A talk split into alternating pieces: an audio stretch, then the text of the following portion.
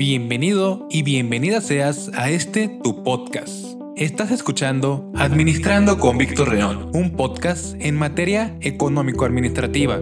Valoro muchísimo tu tiempo, así que comenzamos.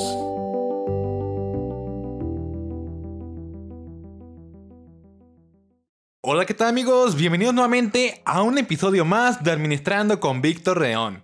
Espero que estés teniendo un excelente día, tarde o noche, dependiendo de la hora que me estés escuchando. El día de hoy vamos a platicar acerca del ya famoso y conocido por muchos emprendedores, muchos empresarios y muchas personas, régimen de incorporación fiscal, mejor conocido para todos como RIF. El régimen de incorporación fiscal es un esquema de tributación opcional para todas las personas con temporalidad definida de 10 años. Este sistema se incorporó con la reforma hacendaria del año 2014 para sustituir de esta forma al régimen de pequeños contribuyentes o repecos y al régimen de intermedios, migrando estos dos tipos de régimen desde entonces al RIF de manera automática. Este régimen te permite contar con algunos beneficios fiscales como lo son la sección de impuestos durante el primer año de ejercicio fiscal.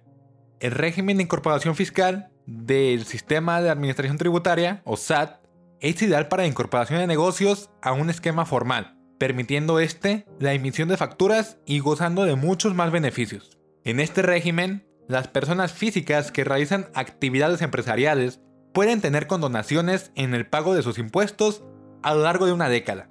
Con esto quiero decir que, por ejemplo, durante el año de ingreso al RIF, se decondonará al contribuyente el 100% de sus impuestos, mientras que en el segundo año el 90%, el tercero 80%, el cuarto 70%, y así sucesivamente hasta que en el año número 11 de pertenecer al RIF se deba de pagar sin algún descuento.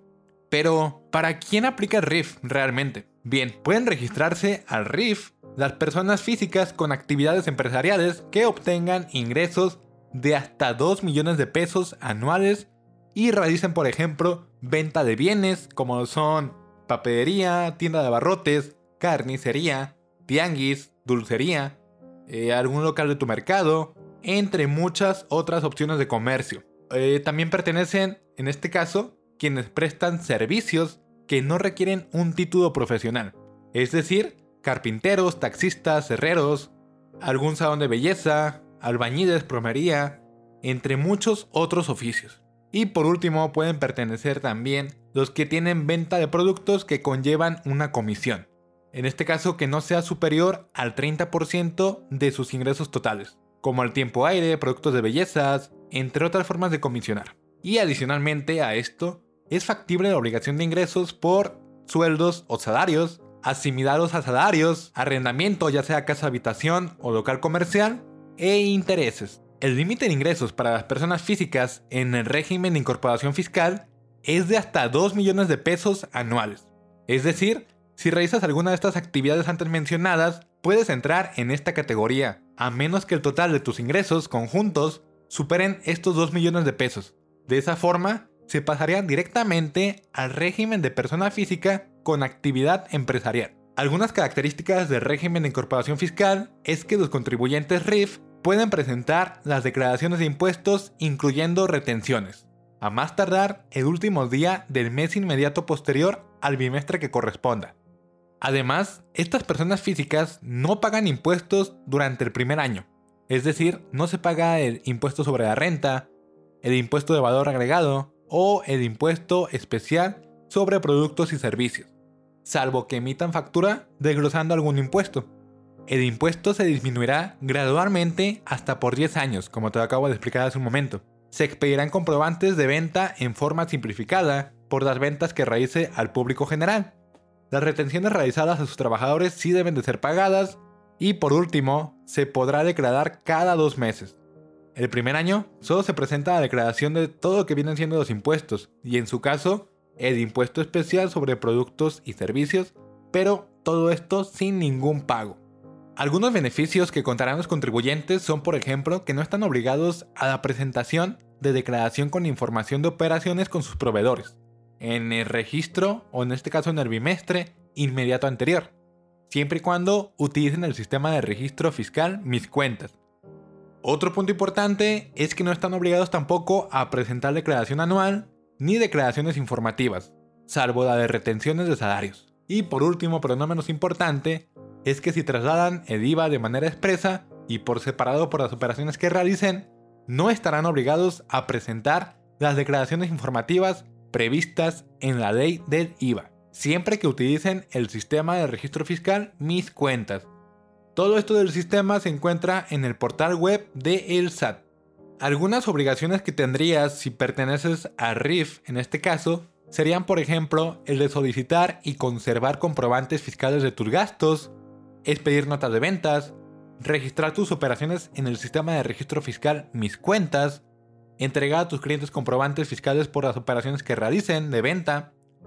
También podría ser, en este caso, emitir comprobantes fiscales por remuneraciones que efectúen por sueldos, salarios y retenciones de contribución que se realicen, así como el pago de nómina para, en este caso, generar pues la factura y el comprobante de gasto del RFC del empleado, en este caso todo eso se hace medio de la plataforma del SAT en mis cuentas, entre muchas otras cosas más que estás obligado pues a cumplir.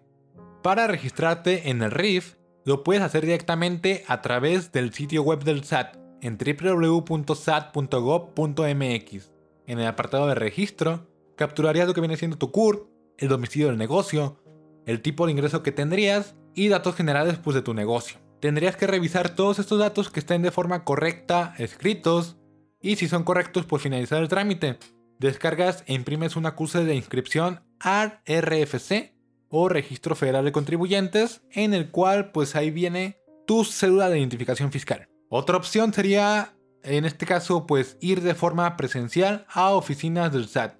Para esto pues tendrías que acudir ante las oficinas autorizadas por la entidad federativa que le corresponda de acuerdo a tu domicilio o bien a cualquier oficina del SAT para previa cita. Ahorita, por ejemplo, por la pandemia, creo que no están dando en este caso citas o sería en este caso complicado pues conseguir alguna cita para asistir y registrarse. Para las personas que vayan físicamente a oficina, necesitan llevar documentación como por ejemplo la CURP o acta de nacimiento, su identificación oficial vigente, ya sea INE, pasaporte, licencia para conducir, entre otras, y un comprobante de domicilio donde se ubique el negocio. Puede ser por ejemplo el pago de la luz, agua, teléfono, predial, entre muchos otros.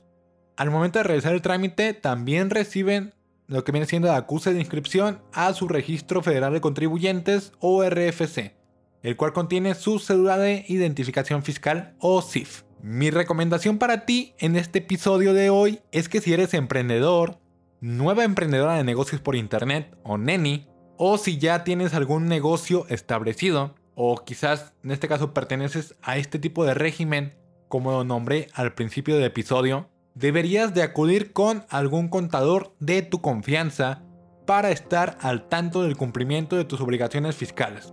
Y así evitar la pena de que el SAT en algún momento te envíe una carta de invitación o exhorto donde se te solicite el cumplimiento de estas obligaciones fiscales. Como siempre, es un gusto poder platicar contigo y te agradecería demasiado si pudieras compartir este podcast con tus familiares y amigos para poder llegar a más personas cada nuevo episodio. Si tienes alguna duda acerca de este tema u otro que quizás mm, vayamos platicando en el podcast, con gusto te puedo responder en mi Twitter como arroba victorleón-bajo. Y recuerda, nos vemos el próximo viernes. ¡Chao! Y esto sería todo por hoy. Espero que la información sea de utilidad para ti. Nos vemos hasta el próximo tema. No olvides dejar tus comentarios en mi Twitter como arroba Víctor bajo Hasta pronto.